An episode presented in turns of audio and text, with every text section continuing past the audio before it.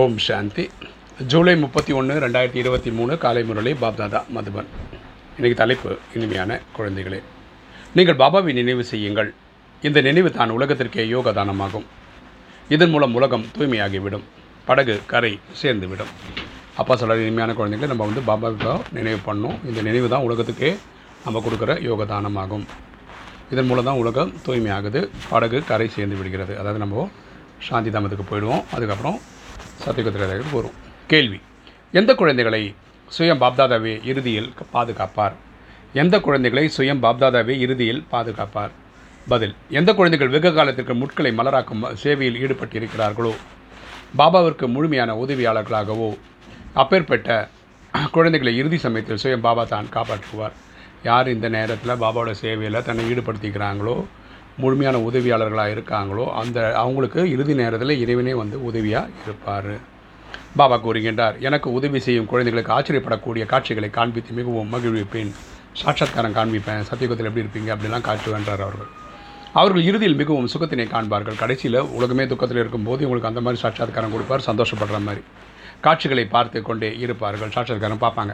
யார் ஒரு பாபாவை தவிர வேறு யாருமே இல்லை என்ற பாடத்தில் உறுதியாக இருக்கின்றார்களோ அப்படிப்பட்ட குழந்தைகளுக்கு பாபாவின் உதவி கிடைக்கிறது. யாருக்கு? எங்கள் அப்பா விட்டால் எனக்கு வேறு யாரும் இல்லை அப்படின்ற புரிதலோடு இருக்காங்களோ அப்படிப்பட்ட ஆத்மாக்களுக்கு இறைவனுடைய உதவி கிடைக்கிறது. இன்றைக்கி தாரணி. ஃபஸ்ட்டு பாயிண்ட்டு பாபாவின் நினைவில் இருக்க வேண்டும் மற்றும் அனைவருக்கும் நினைவூட்ட வேண்டும். இதனை தானம் செய்து கொண்டே இருங்கள். பாபா மீது பலியாகிவிட்டு நிர்வாகியாக இருந்து பராமரிப்பு செய்ய வேண்டும். அப்பாவோட நினைவில் இருக்கணும் மற்றும் எல்லாருக்கும் இந்த நினைவை ஏற்படுத்தணும். இதனை நம்ம தானம் செய்து கொண்டே இருக்கிற இந்த நாலேஜை வந்து நம்ம எல்லாருக்கும் கொடுக்கணும். எல்லாருக்கும் பாசிட்டிவ் வைப்ரேஷன் கொடுக்கணும் இல்லையா? ஒரு பாசிட்டிவ் வைப்ரேஷன் வைப்ரேஷன் கொடுக்கணும். நம்ம இந்த நேரத்தில் பரமாத்மா மேலே பலியாகணும் இந்த சிஸ்டமை வந்து நம்ம இது பண்ணணும் நிர்வாகம் பண்ணணும் பராமரிப்பு பண்ணணும். ஒரு ட்ரஸ்டின்ற புரிதல்ல ரெண்டு ஒவ்வொருவரின் பாகத்தையும் சாட்சியாக இருந்து பார்க்க வேண்டும். நம்ம எல்லாரையும் ஒரு ஒரு நடிப்பை வந்து சாட்சியாக இருந்து பார்க்கணும். நாம் நமது பாகத்தை முடித்துவிட்டு மகிழ்ச்சியாக திரும்பி சென்று கொண்டிருக்கிறோம் என்ற இந்த நினைவில் எப்போதும் இருக்க வேண்டும். நம்ம இந்த பாட்டை நடித்து முடிச்சுட்டு வீட்டுக்கு போகிறோம் அப்படின்ற புரிதலில் இருக்கணும். வரதானம். சதா பாபாவிற்கு சமமானவராகி தன்னுடைய முழுமையான சுரூபத்தின் மூலம் அனைவருக்கும் மரியாதை தரக்கூடிய ஆசீர்வாதம் அளிக்கும் மூர்த்தி ஆகுக. சதா பாபாவிற்கு சமமானவராகி தன்னுடைய முழுமையான சுரூபத்தின் மூலம் அனைவருக்கும் மரியாதை தரக்கூடிய ஆசீர்வாதம் அளிக்கும் மூர்த்தி ஆகுக. விளக்கம் பார்க்கலாம்.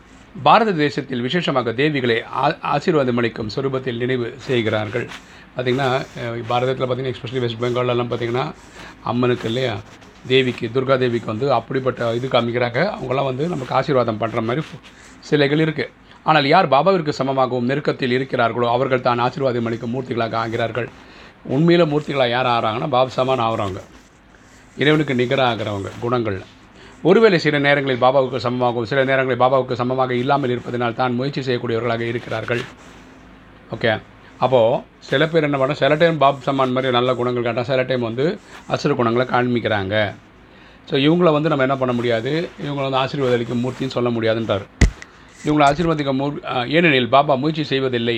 அவர் எப்பொழுதுமே முழுமையான சுரூபத்தில் இருக்கின்றார். அப்பா வந்து அவர் ட்ரை பண்ணி அப்படி ஆனது கிடையாது. அவர் எப்போவுமே வந்து பாப் சமான் ஸ்டேஜ் தான் இருக்கார்.